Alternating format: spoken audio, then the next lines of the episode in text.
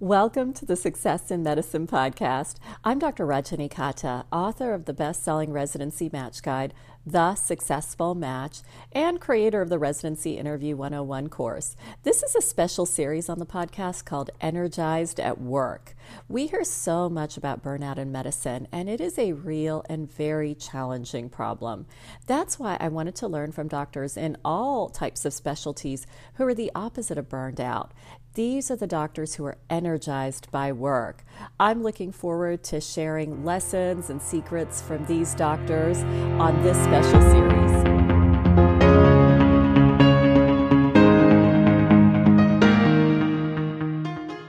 I am so honored to be speaking today to Dr. Ying Guo.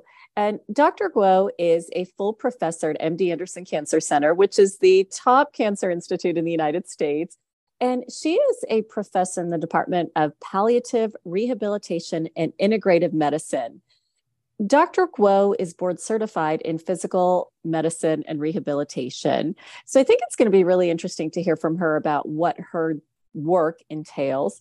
In addition, she is certified in medical acupuncture for physicians. So she also brings in that aspect of integrative medicine uh, and especially in the field of cancer supportive care. So I think it's going to be really interesting to learn more from Dr. Guo. Dr. Guo, thank you so much. We're really excited to be speaking with you today. It's an honor to be here. And I wanted to start just by asking you can you tell me what a typical week is like for you? So, uh, my, my uh, role here is mostly clinical. I would say, you know, 85 to 90% are clinical. So I see patient every day, and these are mostly inpatient. So cancer patients who are admitted for whatever reason, for surgery or medical treatment, after that, they are pretty weak and unable to perform their daily activities or walk. Uh, we are consulted to help them with that. So uh, okay. I see patients that, and when they are severely impaired we bring them to our inpatient rehab unit, which is also located in MD Anderson. And we treat okay. them and keep them for a short period of time before they go home. Okay. Now, I want to delve a little bit further into a couple of things that you just said. First of all, is it typical to have an inpatient rehabilitation unit in a cancer hospital? Uh, I would say most cancer hospital does not have it. So we're one of the few that has the inpatient unit. Uh, most hospital will refer to our outside facility, uh, independent uh, rehab facility, and then they will have the rehab there. Uh, the okay. benefit of having an inpatient rehab inside the uh, cancer hospital is that we have close communication with the oncologist. If patient uh, become medically unstable, we have great support. Yes, I can see that. Now, in terms of your clinical work, you are then rounding on inpatients. And then do you work closely with the physical therapy team and the occupational therapy team? Is that how it works? Yes, absolutely. So we have over uh, I don't want to tell the exact number, uh, yeah. over maybe 200 of uh, physical therapists, occupational therapists in the cancer uh, hospital. And wow. so we work close, uh, closely with them. And uh, for example, uh, if there's a specific a goal, therapeutic goal for them, I will send them an email and say, hey, let's work on this and hopefully achieve this in several days. So we, we do work with them with PTOT as well as speech therapist because many of them the speech problem, uh, dysphagia, those kind of things too. Okay. Now, in terms of your role, it's not that patients have appointments with you. You are rounding on patients. I'm, I'm assuming that they consult your team and then you round on patients in the hospital uh, at your own pace. It's not appointment based. Is that correct? That's pretty much right. But we do have outpatient uh, clinic as well. So I have half day that uh, I, I, am sitting in the clinic, follow up with patient who comes back in uh, from an outpatient basis. and uh, those are usually the patient who has uh, been discharged from the hospital. You know, uh, we are seeing them for those reasons. Or um, we have recently, in the last five to 10 years, started what we call prehab.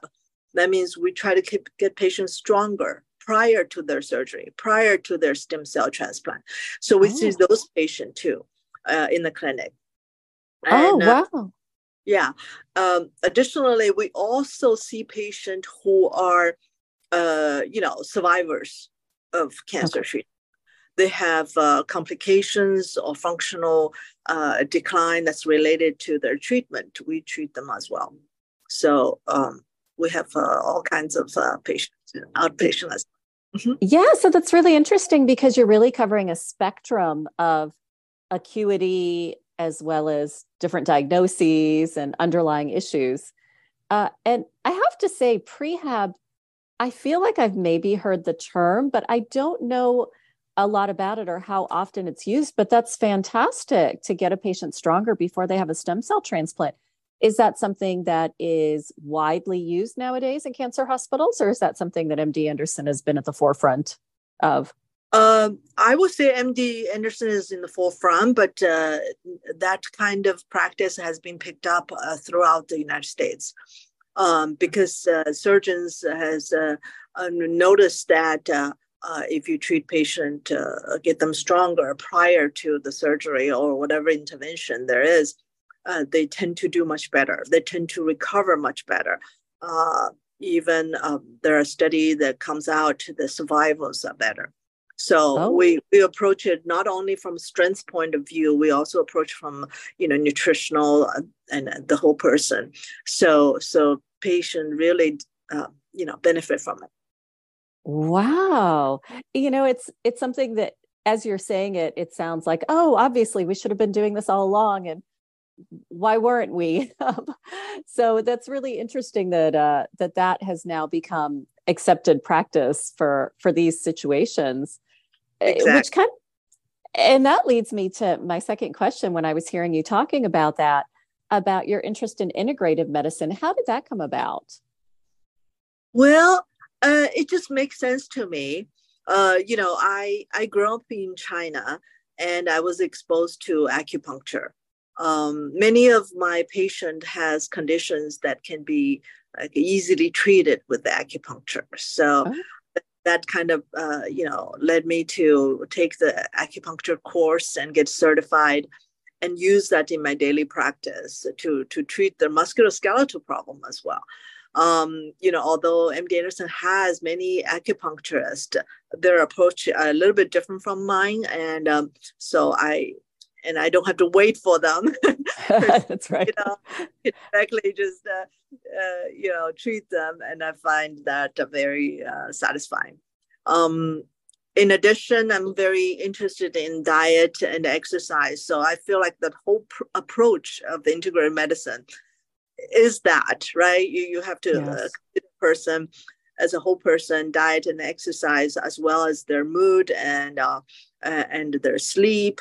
So it's very much interrelated with rehab.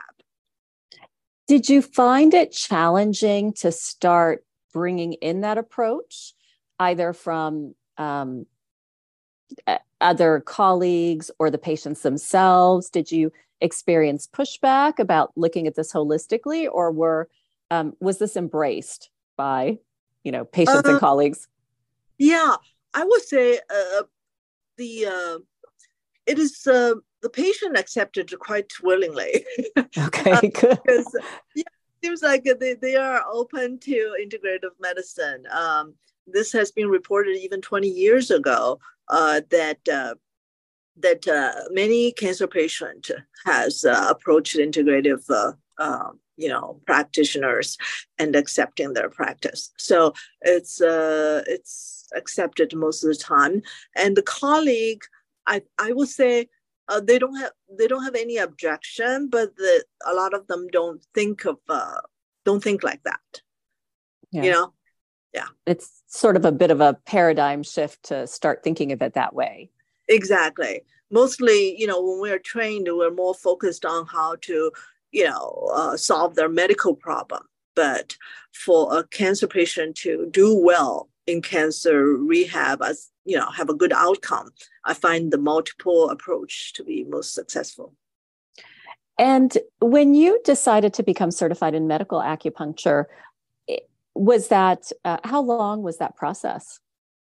Well, it's a whole year process. You are sent home with uh, tapes, uh, books, and then every three months or so, you go to a, a, a place to meet the professor, uh, the acupuncturist, to have hands-on experience.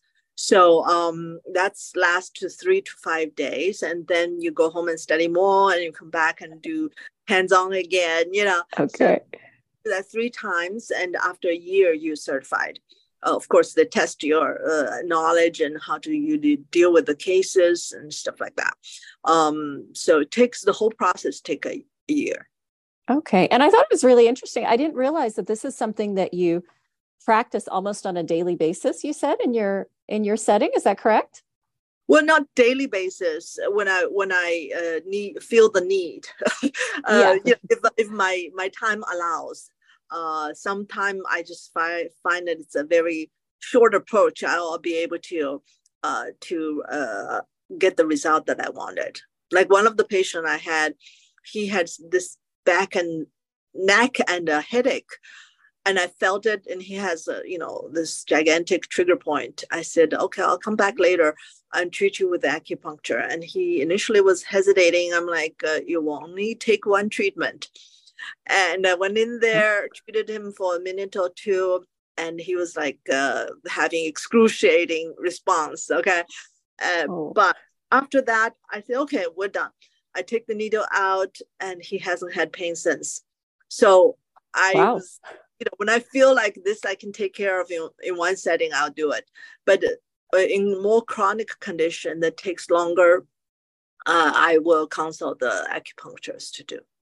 Okay, because that way the patient can follow up, uh, I guess, yeah. as an outpatient. Right. Exactly. On a regular basis. Mm-hmm. Can you, um, can you, I do want to step back for a moment. Can you sort of trace for me your career trajectory? Like, how did you become interested in PM&R and where did you train? Oh, that's a long story. uh, so when I graduated from school in China, I actually uh, was doing a residency in plastic surgery. So in the burn center, so um, grafting skins for the severe burned patient. Mm-hmm. Uh, I was doing research in those, uh, you know, immunity after burn, etc. Um, then I got this opportunity to come to Johns Hopkins to do research. So I was there for one and a half years as a research fellow. And after that, I decided I feel like uh, my you know, my knowledge in immunology is really lacking. So I decided to go back to get a degree in Masters of Science uh, in immunology. Oh, wow. yeah. And then when I finished that, I was like, okay, well, I, I kind of, you know, like research, but I'll, I, I really miss clinical work. Okay. So that's why I decided to take the board and uh, do a residency. Now, I wasn't going to do a surgical residency. I find that too tough. So uh, I, I kind of uh, debating should I do a family practice, internal medicine, or what? And uh-huh. uh, interesting thing is, my mom is a rehab nurse back in oh. China. Oh.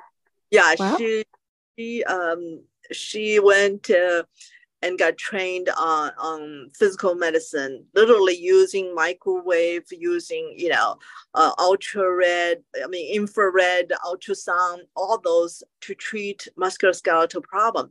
And I was oh. one of the beneficiaries when I was young. if I have some pain, my mom would treat me. So I know that field and find it very fun and, you know, interesting.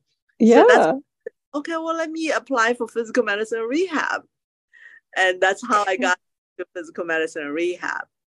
Yes. Oh, that's such an interesting career path that you've taken to find it. You know, and then um, and then even within physical medicine rehab, you have an interesting. I know there's lots of different ways that PM&R doctors can practice, but what you're doing is very interesting. That you're inpatient, specific to cancer patient rehab. Um, was there something that drew you to this particular area within PM&R? Yeah. So uh, when I was a resident uh, in Baylor College of Medicine, I had a rotation in MD Anderson. And during that rotation, I really enjoyed it because uh, you know you can apply all your rehab knowledge in a very unique population. You know, after cancer treatment, uh, you, you have to be like a creative because, for example, we have a patient who had a hemipelvectomy, which was not learned, you know, taught in my general rehab practice. So how do I solve problems? So I have to think about, you know, what bone is there, what muscle was touched, what nerve was cut, you know, how should I deal with this? So I find that very intriguing and uh, and uh, mm-hmm. you know very creative in a way. So I really enjoyed that. So I decided that this is what I want to do, and I, be, you know, graduated from from Baylor, and I've been working here since. Okay. See, that's really interesting because I hadn't thought of the creativity aspect of what you do. So, this is a great time for me to ask you what do you find really energizing about the work that you do? And I know there's several several yeah. aspects of it that I'm already picking up, but yeah, in your please share with us. Yeah. So one thing is is definitely the satisfying eh, you know result coming from the patient. Patient appreciate what you, you recommend, and when they see the result, they really, you know, would uh, would follow even more closely. And I, um, so uh, part of the the thing is to interact with patient and uh, help them to improve their function. So that is, the, I would say, the number one uh, okay. most you know energizing to me. Second, it will be you know like I just talked about. I get to be uh, uh, you know, uh, innovative in a way um, to solve problems. And uh, we have such amazing support in MD Anderson. You know, colleagues are great, and uh, uh, any opportunity, new things I want to learn, I, I, you know, I can have the opportunity to go to go learn it. So, uh, I really um, benefit from that. Okay. Well, and then I also have to ask you the flip side of that question because this is so important for medical students who are considering this as a career. What are some areas that perhaps are a little bit draining or, you know, parts of your job that you don't necessarily love? What are some what are some of those? Um yeah, so, you know, when you work in an institution, there are things, uh, you know, rules um, that uh, people follow um, you sometimes you can't change it quickly. Mm. If you change it, uh, it's not like you have your own clinic. You said, "Let's do this," and it, it will be done, right? Right. So, so you have to go through. Uh, you know, lots of committees, and everybody discuss about it, and then you know you have different department. If you want to change something that nurse practice, nurse, uh, you know, practice um, in their daily practice, you also have to kind of interact with uh, with their department, and not everybody's mindset is uh, you know towards you know change. So you may meet resistance. It may take months, uh, you know, years to change something. That part can be frustrating, but um, you know, I'm still learning how to how to negotiate people not my strong point, uh, and, uh, and to try to get things done for the benefit of the patient. You know. Yeah, that's so interesting that you say that because I've thought about that too. How often in our career we're not taught early on how important it is to be able to negotiate, to be able to influence, to be able to persuade, and those are their own skills um, that do take, um, yeah, that do take a lot of practice. Right. Um, and uh, one of the things I've also noticed for um, for many physicians is that they're always learning and growing. Um, is there a particular area that you're working on now, um, or something that you see for yourself at the future? Yeah, I, I'm. I'm more like like I said, clinically oriented. So when I have a clinical question, that's when I say, okay, I'm interested to know more. Let me do a research project. Um, So let's say last year I had the three patient in a row has orthostatic hypotension. So I was like, oh. why is it so frequent? You know, and uh, you know, what are the risk factors? How should we do, you know, deal with this? So I, I wrote a protocol to um, to uh, explore that, and uh, of course, get my colleague who are internal medicine and geriatric related to to to join in that um, effort. So yeah, that's how I I you know kind of approach it. Not necessarily uh, you know doing research for the sake of research. I, I prefer to do it if there is a purpose uh, that I can solve a small problem. You know. Yeah, very patient focused, very clinical, um, clinically directed. That's fantastic. And okay. I'm I'm curious what what advice would you give if you were speaking to a medical student who was considering PM&R? What advice would you give to them for number one, how to explore the field, and number two, how to set themselves up for success if they were to apply for PM&R in the residency? Um, two questions, right? yeah. yeah. How can how can a student explore the field? Oh yeah. Okay. So you you know if the if the person uh, if the student is interested in rehab they have i think they have to do a rotation uh, in a in a associated uh, you know institute uh, i know utmb don't have a pmr physician there so oh.